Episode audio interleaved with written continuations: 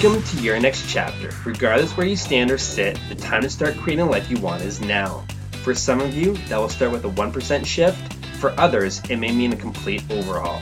Whether you want to start a business, a new career, or take your romantic relationship to the next level, Your Next Chapter is the podcast that provides millennials the coaches, experts, and entrepreneurs to build the life you want.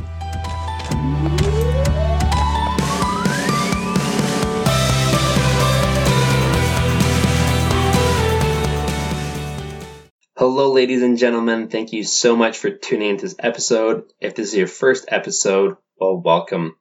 My guest today has a rather interesting story. She was living in rural Ontario, had a house, two dogs, a great career, was married, but there was something about that life that wasn't quite feeling right for her. It wasn't all adding up. Loretta decided to ditch that life. She got divorced. She sold off her house, put her career on hold, and started traveling Southeast Asia. And in the episode, we get into what made her leave, how did she know she had to leave, and the guiding forces behind that. Today, she's building a web based business that is allowing her to continue traveling, but she's a trained holistic psychotherapist, a yoga instructor, and has been doing a lot of writing on her own blog and for different mediums like Elephant Journal and Huffington Post. So without further ado, here is Loretta Gorman. Hello, Loretta. Thank you for joining me from Indonesia. How are you uh, doing there today? I'm great over here. I'm doing really well. How are you? I'm excellent. Thank you for asking. Thank you for taking the time to join me today on your last day there because you're off to Singapore. How long have you been in Indonesia for?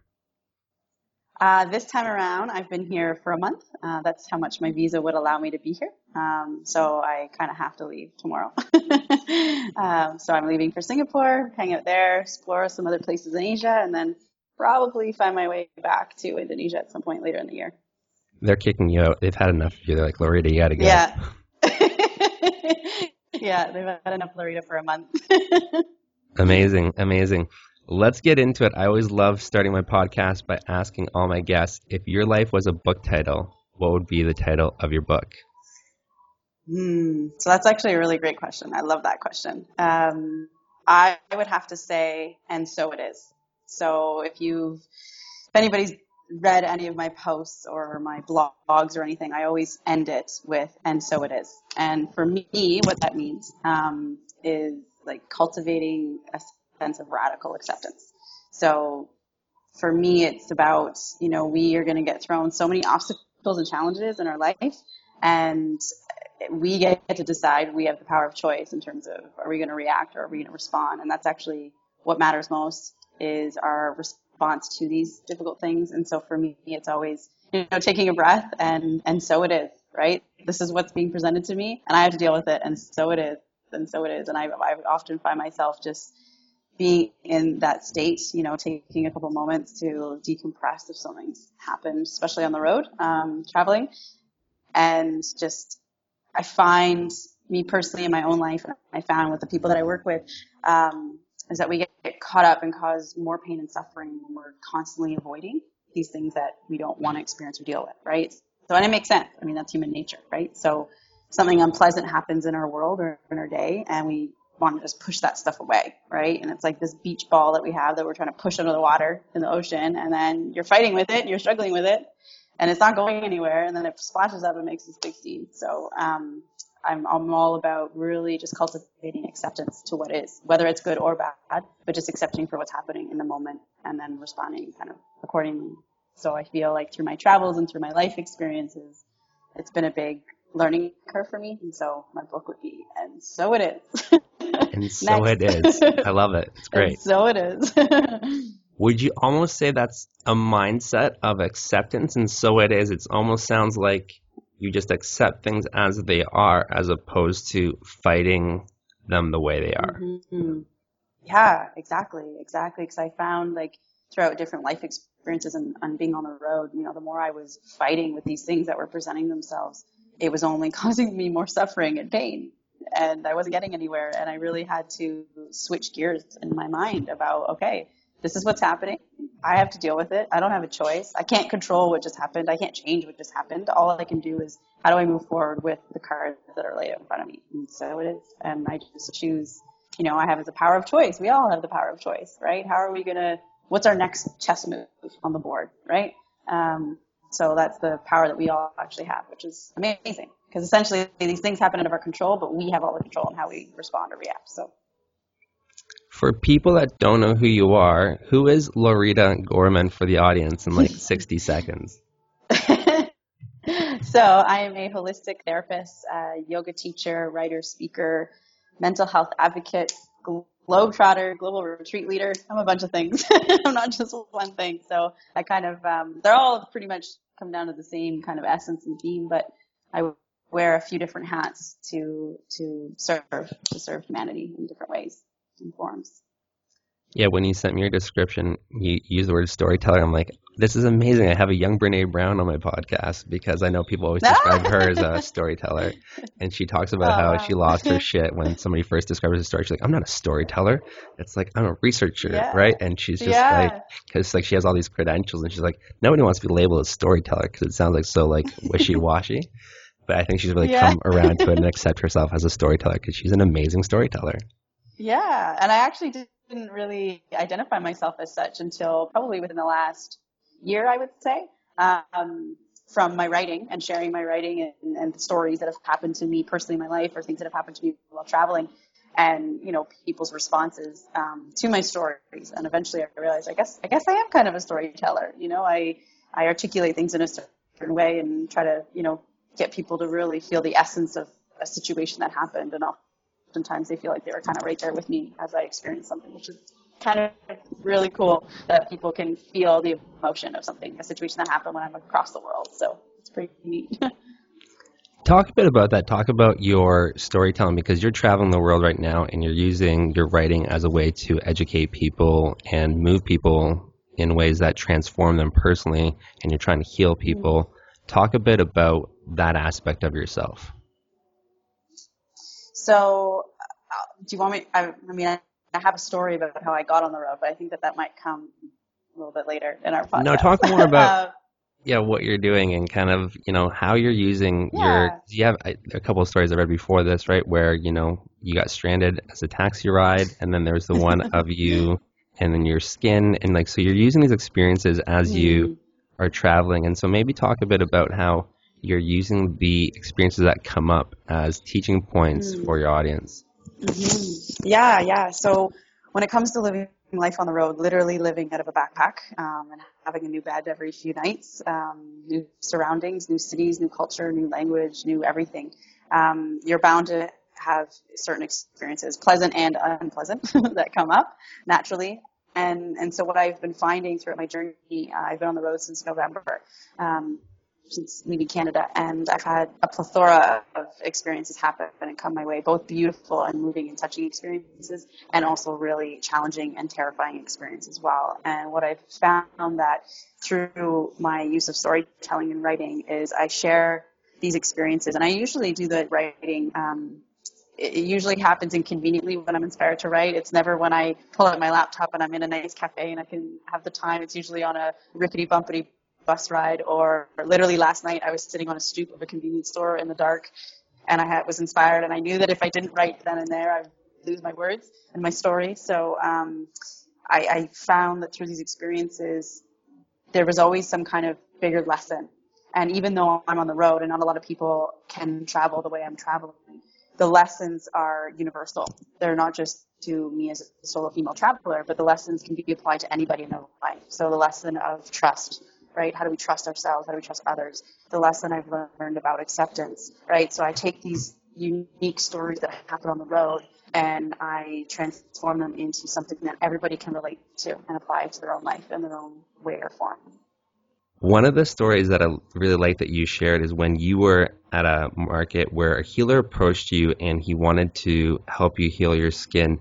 You drew a lot of very interesting conclusions from this story talk a bit about this story, share it with the audience that haven't read the post, and I want to dive into some of the conclusions that you reached from the post. Mm-hmm. Yeah, yeah, for sure. So it was a really impactful moment for me, actually.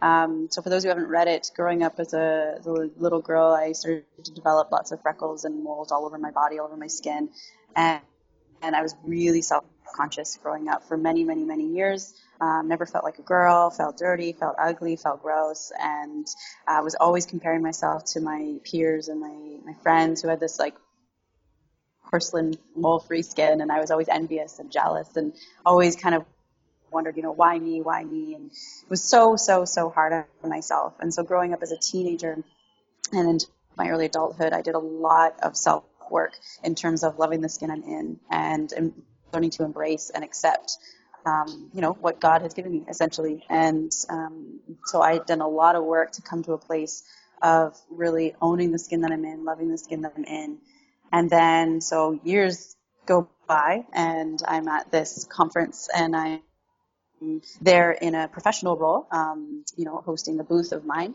Um, and a healer, he, he defined himself as a healer, had approached me and he asked me my age. And uh, he told me that I was aging really quickly and because it was evident because of the moles on my skin. And he said that he could heal me and I my stomach just went into knots. I was humiliated. Uh, I was embarrassed. I didn't know what to say, and I literally it was a really defining moment because all those insecurities and those negative thoughts I had of myself as a as a little girl came flooding back, literally in a matter of like ten seconds. And I had a choice to make, and it was like almost like my defining moment where I literally stood up and like put my hand on my heart, and I said, "That's actually one thing that I love about myself." thank you, but no thank you. I don't need your services. And he kept insisting, saying, oh, you'll come back to see me. Years down the road, you'll come and find me. And I just was so assertive and saying, no, I love this about me and I wouldn't change it for anything in the world. And it was such a moment where it actually, I didn't realize until that moment actually how much work and how far I've actually come in that area of my life. And it was then that I knew that I'd done that inner work. I have gone through that process of coming to this place of radical self love. Amazing. Yeah. When I read that story, I was like, this is so touching. It was just, yeah, like the way you stood up to him, being like, you know what, this is a part of who I am. And you weren't going to let like his perception of you or mm-hmm. impact you is what it comes down to. You're just like, no, this is like, I think we struggle with that so much is we don't accept ourselves and all our flaws, right? And just being imperfect because there's something to be said about just being blissful about that. Yeah, absolutely, absolutely. And it was, it's so true what you, you know, what you were saying about how we can take other people's opinions of us and literally adopt them as our own. And, and this was one moment where I was like, I'm not going to let this one interaction with this one human being of 30 seconds of my life life unravel years and years and years of self work that I've done to come to that place of loving myself and loving my body for the way it is and how I present it to the world. And it is who I am. You know, this is how people know me. And if I were to, if, if somebody gave me the option today, hey, Loretta, we can make all your moles go away right here, right now, I'll be gone forever. Today I can confidently say that I'd say no thank you because they actually are part of me. And you know, they do tell a story and I've had lots of moles removed for cancer risk reasons and I have scars all over my body and and I have scars for other reasons and it's it's it's like a little roadmap of my experiences throughout my life and they remind me of certain periods of my life and they make me who I am and it's something that I'm I now love and I'm proud of. Well, they're a huge part of who you are, right? And you shouldn't let somebody else's perception impact you. And I believe that's I know actually this is one of the points you made at the end of it. It's like no one else's opinions of you are fact, right? And it's true because mm-hmm. we take people's opinions at face value and we let them have power over us as opposed to mm-hmm. really understanding for ourselves what really is important to us and how we want to show up in the world because as long as we keep being indoctrinated by other people's opinions, we never truly shine our own light. Exactly, exactly. And I started when at the end of that day, I was really reflecting about how it's so true. We just take other people's opinion as you know authoritative over our own, and we just literally hand over all of our own power to other people, and that you know we see them as truth, and that they're what they're saying must be true, must be factual. But says who? You know, says who? Like who just who decides that that, that person is correct. And everybody has their own opinion and perception. But what it comes down to is that there is no amount of external validation that will ever, ever compare to the power of your internal validation of yourself. There's nothing more powerful than that. What do you do to accept your imperfections? It sounds like this is something that you know your skin and kind of the way you look, and you know it's something you've battled with a little bit. You talked about when you were a little girl, how you know you thought it, affected your your beauty, your femininity. How have you really come to accept all these imperfections in your life? That's a really good question. Um, and it never was kind of a one day job. You know, I think it's just been over the years, just learning, like literally um, looking myself in the mirror and, and highlighting the things that I do like about myself, things that I do love about myself, and also being able to get to a place of I never was one to accept compliments for people, and I think that most people actually struggle accepting compliments from others. You know, how many times do you hear somebody say if somebody says, "Hey, your hair looks great," you're like, "Oh yeah, yeah, it needs to. I need to have a shower," or somebody compliments your outfit and you're like, ah, oh, no, but my shirt, you know, it doesn't look good, right? We're always rebutting it. totally. We, we don't let and the, we don't let the compliments land, right? We don't actually fully receive them. It's like people say them and sometimes we just push them away because it's like our psyche doesn't even want to hear them. We're just so yeah. ingrained that it's not that's not true. It's like, oh my hair looks like shit today. And so we actually yeah. push it away and don't ever let it sink in to accept our own beauty. Yeah and to let it marinate let it resonate and own it. And to say and so for me over the years i've really really made that a practice. Of if somebody gives me a compliment i genuinely genuinely say thank you. And i don't try to challenge it. I don't rebut it. And so over the years i've done that. And i think also our culture is geared towards if we accept a compliment then we become across as conceited and so we've somehow moved a compliment into being, you know, full of ourselves when really if somebody pays me a compliment, I'm just genuinely saying thank you. You know, thank you for seeing me that in that light, in that way. And so now I just accept compliments and I notice when that inner critic comes in of trying to sneak in and want to rebut it. And I just notice it. I don't act on it, but I simply notice when it shows up and I allow it to be there. And then I choose what matters to me in that moment. And what matters to me is to really cultivate self love and by accepting someone's compliment. So that has been an ongoing regular practice of mine. Um, and being able to, and by accepting these compliments that, you know, people would randomly give me, I then started to see myself through their eyes. And that was something that was also quite powerful and learning to really adopt that as well because people were seeing me in a way that I had never seen myself before. Well, interesting. I think right away to when I went to Burning Man, and the big thing that stands out to me about Burning Man was the radical self acceptance and love that is there. And it's unbelievable how much love I felt from other people and how much love I gave back to people. And that's really what I feel makes that place so special is that you see people from a different point of view, people that are conventionally not beautiful, yet you see a light in them, you see an energy. And so there's something about that space that really allows you to love people at a deeper level. And that's really, you know, what in some ways made me realize that, you know, we can transform the world we live in because the reason people go back there each year and now it's 50,000 and now it's like a random draw to get tickets and it keeps growing every single year and it's across all the continents is because people want that feeling. They're so desperate for what Burning Man offers and it's like we want to bring it back here but there's so much media and bombardment and so many things in place in our society that prevent people from really connecting at that level but when you're in the desert there's nothing stopping you from doing that yeah, yeah, and that's so true. You know how we're all desperate. Like I like what you said there. You know, we're all desperate and craving this sense of acceptance, this sense of belonging, this sense of community where we can be seen as we are, how we are, and that that is perfectly okay. And there's no need to change it in any shape or form and that you can really truly be who you are and come home to that sense of yourself.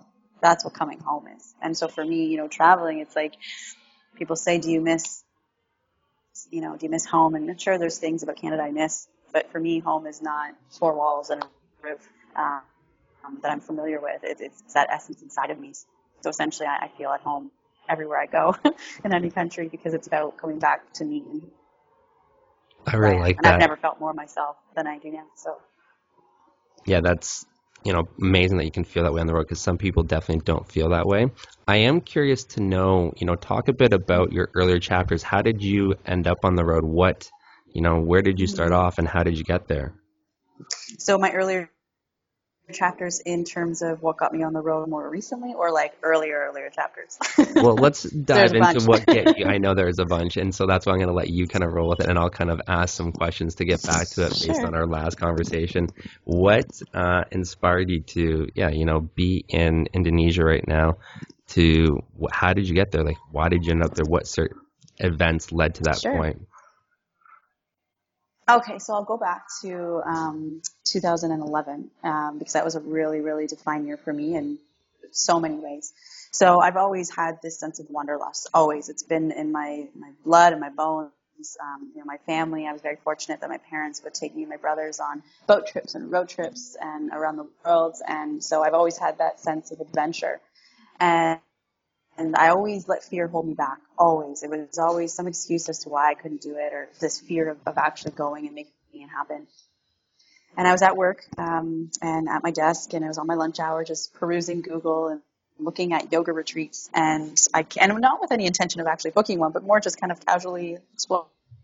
And I came across this one, and this this voice inside of me screamed at me saying, "Go, go, click the book button. You have to be there. And I came across a bunch, but it was this one in particular at this particular place at this particular time. And the thing is is that it was leaving in, it was, it was starting in two days uh, from the day that I looked at it. And so within a matter of half an hour, I booked myself a flight Costa Rica, and I walked down the street to the bank and wired a large sum of money to some guy in Bermuda who never gave me confirmation that he got the money. And I walked into my boss's office and I said, I'm going to Costa Rica on Saturday, and um, I have to go. I'll be back, but I have to do this. And there was, I could have had a million people tell me, I'm crazy. This is, you know, nuts. What am I doing? I'm going by myself. I've never traveled alone before. But I had such a strong connection and intuition that nothing could swerve me. Nothing could sway me from not going. And I was, I was married at the time as well. And I, you know, literally had told my husband at the time, I'm going to Costa Rica. I'm going on a 10 day yoga retreat. And so I went and I had time to really tune inward, reflect away from my nine to five, uh, away from the hustle and bustle of mundane things I was doing all day, every day. and I had time to really tune inward and move my body and be in a beautiful environment. And there was so much inner work and healing that happened in that retreat. And I also met one of my best friends who I'm still best friends with to this day. And I know why now I had to go to that one was to meet her. And I came home from that retreat. I came back to Canada and within a month I had ended my marriage and I set off on this whole new trajectory in my life of, you know, living on purpose, following my heart, following my dreams, doing the work that I want to do and how I want to show up in the world and really listening and finally listening to that intuition that I've always had, but I've pushed it away. And so from then, the following year, I went to backpacking in Thailand and Indonesia and Bali as well. I met up with that friend again who I met in Costa Rica. We met up in Bali. And then, and so that trip was amazing, but I always came home, you know, yearning for more. On my flight home, I'm always thinking of the next flight I'm going to get on, the next country I'm going to visit. And then the following year, I went to Cambodia and Thailand again and Vietnam. And again, came home, realized I want to be on the road longer. You know, it's just not long enough. And then, you know, continued to work and save my money and save my vacation time. And then I had this one moment last year. No, sorry, uh, summer of 2014. I was sitting in my kitchen and again, perusing Google like I always would, looking at destinations. And I always came up with excuses of fear. And I would look at all these other people living this, you know, nomadic life. And I always was really envious and thought they must have, you know, inherited a lot of money to make this happen, or they must have some kind of tricks up their sleeve. And then this one moment in my kitchen looking at these destinations, I literally just had tears fill up my eyes. And I had a boyfriend at that time. He was asking me what was wrong, and I just said, There's no way I'm going to look back on my life as a nine year old woman, you know, regretting the things that I didn't do that I loved. And it was that moment that energetically I made a decision that I'm doing this. I'm making this happen in however way I can. And so from that point on, from August 2014 till November 2015, I had basically a year.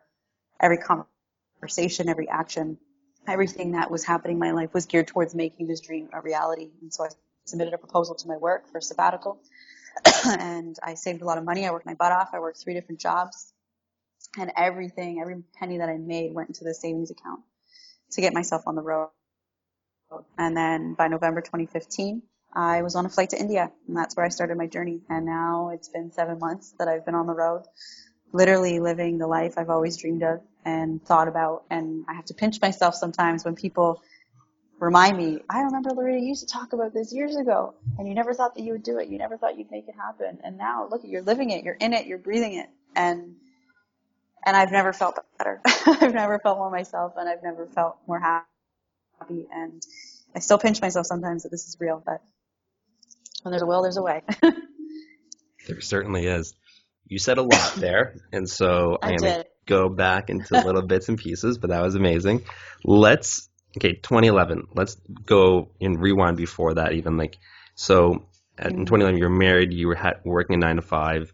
So I believe you went to school for nine years, right? Like you were married, mm-hmm. you owned a house, and so you had mm-hmm. pretty much a very set up lifestyle. So talk a bit about, you know, I guess that initial trip to Costa Rica where what like why were you dissatisfied? Like what were you searching for? Like what made you, you know, like on paper it's like married, house, mm-hmm. 9 to 5, like you'd gone to school for 9 years. And w- what did you go to school for again? And what did you take over those 9 years? Yeah, I did a, uh, a college diploma in social services and then a bachelor and a master's of social work. And then I was working my nine to five was in the field that I had gone to school for. So, like you said, on paper, I had it all. And I actually, when I was in the Philippines on the on a bus, I actually wrote a poem about this very thing that you're speaking of. You know, on paper, I had it all, and you know, had this paper planned life for myself. You know, got engaged, got married, got a house, stable job. you know, two dogs, white picket fence sort of thing. The only thing missing was kids. And I think that that was something that was really a fear of mine because uh, my husband at the time, you know, was was ready for that kind of thing, and I wasn't. Um, and so I just found myself at that period of my life, there was something missing. There absolutely was something missing, but it I, it wasn't tangible to me. I didn't know what it was. That's the thing is that in that time, I couldn't have answered the question. I could say confidently, yes, something's missing in my life, but I didn't know what. I had no idea what. I just knew that I wasn't feeling inspired. I wasn't feeling motivated. I wasn't feeling energized, you know, and I wasn't waking up being excited about my day. I was just, I didn't feel I was in my true essence of who I am and, and what I'm here to do in the world. And so that retreat just like it literally jumped out of the screen at me and I had to get there. And it's then that I realized, you know, I had to make some really massive, difficult changes in my life. And by no means was it easy. It was one of the hardest things I've ever had to do and my life did a complete 180 when I came home. I can imagine so. And you know, there was some suffering, obviously. Go on. What were you saying, Phil? No, continue the train of thought because yeah, I was going to say I can only imagine so that you know, like yeah, making such a big choice and a big leap would have an impact, especially on your marriage, right? You know, like your husband probably would have been like, "What is going on? Like, why are all of a sudden impulsively going to Costa Rica? Like, like what is driving that?" Mm-hmm. Mm, yeah, he was very, very shocked. Of course, naturally, anybody would be. Uh, I, was. I mean, I was shocked too. I didn't know what was going on, but I was feeling the pull of my heart, and there was something literally grabbing a hold of me and saying, "Go here. You need. You have some work to do, and you need to sort this out." And so, although it rocked my world and, and his world and our families and everybody's world, you know, upside down, it was such a blessing in disguise. And, you know, the way my life is now and the way his life is now, you know, they're both equally beautiful.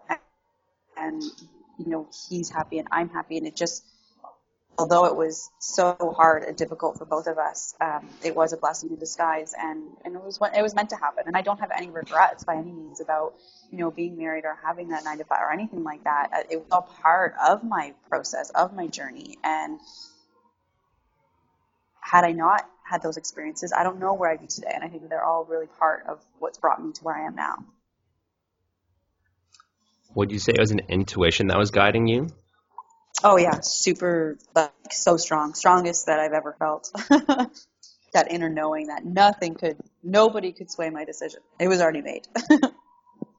yeah, it's really interesting. I think there's something to be said about listening. I call it the emotional barometer, and I really resonate with that because I was offered a promotion in my old job back in April in corporate world, and basically they wanted to give me a pay raise and a better title. And I was living downtown Vancouver, right in a metropolis, had a very good life on paper, making about sixty five thousand a year, which isn't a lot, but definitely enough to you know be living comfortably in a city in Canada. And I was going to get a pay raise and you know get higher commissions, and so it made sense to take the promotion. But as soon as it was offered to me, there was something in the pit of my stomach that said, "You can't take this promotion. Like you just have to like you just have to say no. Like it just felt wrong on every single molecular level, and it was a feeling that for I hadn't felt in a long time, and I wasn't exactly in the happiest place in my life, and so it was just basically like logically I should have done it, but emotionally it just felt like I can't take this. So I said no to the promotion, and within 24 hours, let go of my job, which eventually led me back to Newmarket and living with my parents, which I feel has just been a blessing in disguise because I had been almost resisting coming here and like, you know, regrouping and rezoning because I feel like part of my story will be I want to be traveling next year to like Indonesia and Australia, but I needed to come home and regroup and really focus on the podcast and give this all my energy and effort because it's not going to go where it needs to if I don't trust that intuition. Absolutely. And I'm such a believer in that. I live by that. I've been actually having conversations with people just today and yesterday who I've met. Um, and everybody about this intuition because I share with them so often about my experiences, not just about that retreat, but just how I let my intuition guide me every single day. Every day I wake up, especially being on the road, I am using that inner compass that I have as a tool to guide me where I need to be because it will never steer you wrong. And you know that, right? We all know that. It will never steer you wrong. Even if what it's telling you doesn't seem rational or doesn't seem like it makes sense. And but it's there's a divine purpose and reason behind these little nudges these whispers that we're given on a day-to-day basis. And it might be something small or it might be something major but either way it's our responsibility to open up be present and pay attention to those nudges and to act on them. Because i can tell you i act on them so often now that it's just become you know natural for me to to follow them. And i have so much trust in it because because I've been shown. I've been shown and I've been given messages of confirmation of yes, you know, now I know why I made that decision. Now I know why I chose to go to this country instead of this country. Now I know why I had to walk up to that person in the street and have a conversation, right? So sometimes these decisions I make seem impulsive, but there's such divine purpose behind them. And it's usually in hindsight that I realize that. But it's that inner knowing and it's a, for some people they feel it viscerally in their body. So for me, I, I feel it literally in my heart and in my gut, and it's such a strong, strong, sturdy stance of yes. It's a if it's not like 100% yes, then it's a no. But I when I get that yes, I get that yes, even if it's irrational. On your website, you uh, it says you're a holistic uh, psychotherapist, and one of the things that you believe in our innate abilities to heal and resolve issues in our own lives. And so, you know, this kind of touching on what we're just talking about our intuition, and it's like, is it a hell yes, or is it maybe so not so much? How do you, you know, with your clients that you have, how do you help them to realize innately that the gifts they have to heal themselves? How do you facilitate that? I guess what I'm trying to figure out because I feel like we, we do have these abilities and these talents, but we're not always in tune with them. So how do you make people more awake to them? Mm-hmm. Mm, that's a great question. Um, so for me, first and foremost, it's about holding and creating space for my clients. And so oftentimes people are coming to me when they're in a really difficult point in their life, they're really struggling. And so for me, first and foremost, is creating this safe and sacred space where they are allowed to be authentically who they are and to open up. And I can bear witness to their story. They're usually a story of pain and suffering, really, you know, traumatic things at times. And literally just being able to hold space for them to share and for them to be heard, truly, truly be heard, is so healing on its own. And then from that, you know, they're the ones doing the work. I'm literally holding mm-hmm. space. And so for me, I'm asking certain questions. I'm getting them to like dive in a little bit deeper to things. They might rush through a story that they're trying to tell me, but then I'll slow things down and be like, hey, let's go back to that for a moment. Because for me, I can recognize that that might have been a pivotal moment in their life. And so they're rushing through telling me a story, but I want to kind of slow things down and like peel things back a little bit because there's a, a really, you know, significant nugget of information there or a lesson that they learn there that they're not maybe recognizing for themselves. And so I try to get them to go back into their story and highlight, you know, the skills that they had to navigate such a difficult situation, or you know what it what does that say about them? You know that they went through all that and they came out on top in this way, right? So I get them to highlight their strengths, their abilities, so that throughout our time together, they're starting to recognize these gifts that they have that they've had this whole time. They just haven't been able to see them. And so for me, I, I try to just open up their eyes to these things that are already innately within them, and especially with their intuition, you know asking them questions about that. You know, how does that feel? You know, if I present to them a certain option or choice that they have to make, I was like, where do you feel that in your body? Let's get rid of the, the chatter in the mind and let's connect to the body. Where do you feel that? And does that feel good? Does that resonate or does it not? And it's, so they're coming up with their own solutions and answers. I'm literally just a guide. I'm like a Sherpa and like a tour guide. And I'm just kind of guiding them through the process. They're doing the hard work. I'm just kind of holding their hand and saying, hey, I'm with you every step of the way. And you got this. Is there one specific technique that you use that maybe you could share with the audience, or is it really just you're asking questions and facilitating almost a journey?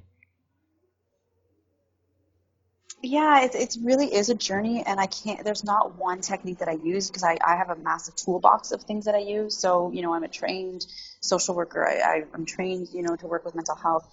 Um, but I also have this holistic side where I'm a trained yoga teacher and energy uh, Reiki master, and I have training in NLP, in timeline therapy, and so all these different modalities, and also using my spirituality um, as a tool as well. And so it really isn't just one thing, and also. Um, trauma sensitive yoga as well, which is using the body. So, and coming back to acceptance and commitment therapy, which is more traditional talk therapy. So I literally fuse everything kind of all together, but it really is dependent on who's in front of me because one client's journey is so vastly different from the next. And so it's, again, it's my intuition guiding the process in session. So I'll just kind of intuitively feel energetically, okay, we got to do some body work today, or oh, okay, we're gonna do some writing exercises today. That's your homework, maybe.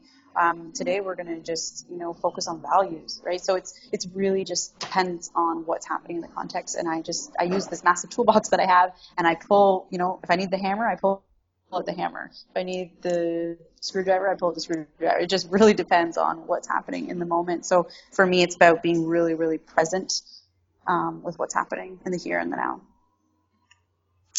I read how you use like yoga breathing techniques on your website. Stress and anxiety are like two very common things that people go through, and I feel like you could be in the office, and I definitely felt this when I was in corporate finance, where there's days where you're just like really stressed out or worked out, and I would be really conscious about going out for a walk and really trying to like create some space when I was really peaking in my anxiety or my stress. Is there one breathing technique you could recommend for somebody that is, you know, in a heightened mm-hmm. level of stress or anxiety? Yeah, we call that in the yoga world, we call that alternate nostril breathing. So um, you can literally you know pull it up on YouTube or it's called alternate. and you take you know one hand and alternate nostril breathing. Okay. And so you'll take your thumb and your ring finger out and the rest of the fingers are curled in to your palm. And you'll cover your nostril your one nostril with your thumb, and you'll breathe in through the other nostril.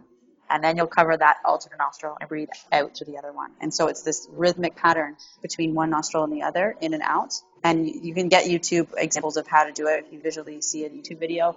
It, it literally activates the parasympathetic nervous system almost immediately and brings you right back down and grounds you so, so, so fast. And I use this technique often, you know, if I'm in a heightened state, I use it with clients all the time. I just used it with a client last week, in fact, and she was practicing it throughout her week and she couldn't believe how quickly it just grounded her, recentered her, and she was able to focus and, you know, make a, a decision from a wise mind instead of an emotion mind. So it's quite powerful. I will definitely find a YouTube video of that demonstrates that, yeah, and I'll put it into the notes as well. And that way, people can actually just click. If they go to my website, they can definitely watch it just straight on the website, or just even from the show yeah, notes, copy yeah. and paste it and do that. So, because that sounds amazing, and I feel like that's I'm getting more and more into breathing and like diving into Wim Hof, and so I would definitely just even for my own personal curiosity, I want to uh, look into that. Okay, we are. Yeah, absolutely, and it's so tangible. Right. Um, I don't mean to cut you off, but we are running out of time. There's still so many questions I want to ask. Um, so sure. last few, let's go rapid fire here a little bit to uh, wrap up here. Uh, you mentioned a little while back ago how you don't need a lot of money to travel, and this is something that is a big misconception, I think. And Tim Ferriss always talks about this in the Hitchhiker's Guide to Galaxy, where you know if you read the book, you don't need a lot of money to travel. How have you been able to overcome that to travel on a cheap budget? What's your secret there? Mm, well, lots of research before I went on the road, first and foremost, um, and coming up with you know different creative ways. So, for example, uh, you know, I'll look up cheap hostels to stay in, and you can find hostels depending on the country, but you can find a, a decent hostel for like five bucks a night. Um, but also being creative with how to save money or how to make money on the road. So I've been making money through seeing clients online, so being a digital nomad basically, um, and also pitching to certain organizations or tour companies or hostels. So I'm offering, you know, what is it that I have that I can offer somebody in, you know, lieu of accommodation. So for example, in Singapore, I'm offering yoga classes to all the travelers of the hostel, and they're giving me a free bed to sleep in for the week um, by me offering, you know, the skill sets that I come with. So getting really, really creative and thinking outside the box. Um, and food, well, that's that's something that I spend a little bit more money on just because I like to really eat really healthy. But you know, going to local supermarkets and, and buying the cheap produce and making your own food. So oftentimes when I'm in a country traveling, I'll rent an apartment as opposed to staying in a hostel because then I have a kitchen.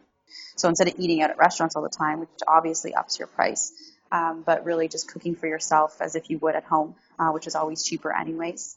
Um, couch surfing, which is something, you know, if you know somebody in a country, you know, asking them to just crash on their couch. I've hitchhiked a bunch of times. Now, this is all dependent on how, you know, safe people feel. Again, I use my intuition. I won't get in the car with anybody, but I use my intuition to guide me, and so far, so good. um, and really just getting creative. You know, people who are skilled in terms of, you know, computer skills and IT skills, I mean, they've got it made because they can work from the beach and make logos and like make websites and stuff like that. So it's really just thinking outside the box and getting creative. People use air like credit cards for for like airline points to get their flights covered and so there's so many options and there's so many ways to work on the road as well. You know, there's different websites like workaway.com uh, where you can find a place to work, you know, maybe work on a farm and they give you food and accommodation uh, for the month, right? So there's so many different options out there. It's just a matter of getting on the computer and exploring them and doing your work.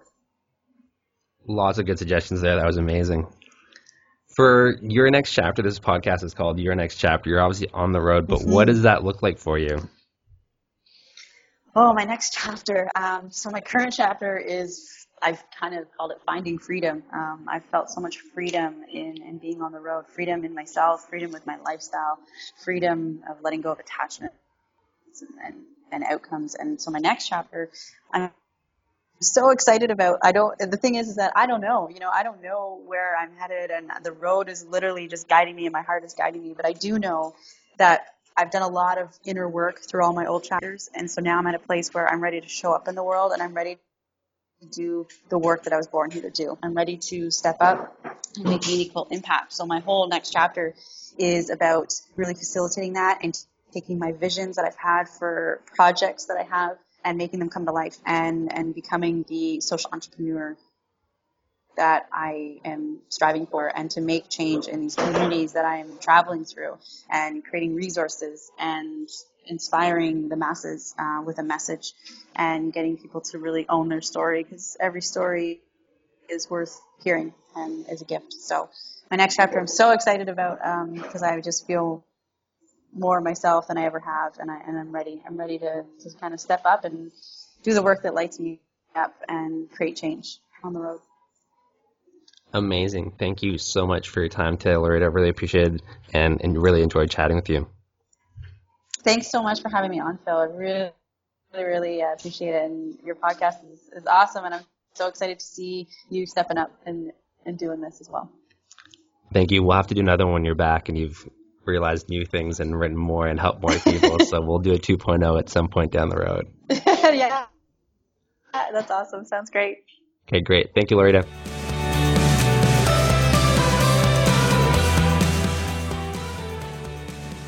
Well, there you have it, ladies and gentlemen. My conversation with Loretta Gorman. I forgot to ask Loretta at the end about her website and her social media. I typically ask all my guests about that, and I totally forgot to. So you can find Loretta at lorettagorman.com. I will also have her social media accounts linked out in the notes. She posts some great stuff on Instagram from traveling around to all the fun places she's going to, so definitely worth checking out. Thank you so much for tuning in. We really dived into intuition on this episode. We talked about how Loretta really uprooted her life based on just one trip, booking that trip to Costa Rica. And from there, it spiraled this effect of wanting to travel more. And then it was a short trip to Thailand and then a shorter trip to Cambodia and Laos. And from there, it just kept going and moving forward. And so it goes to show when we follow our intuition where it can lead us. And it really was a beautiful story. Thank you, Loretta, for being on the podcast, and thank you everyone for listening. If you did enjoy this, the one thing that I ask is that you share the podcast with somebody else who may need to listen to it. You can also jump onto my email list at philipsierpinski.com and get the latest episodes sent directly to you. Thank you so much for tuning in, and I look forward to having you a guest on the show next time.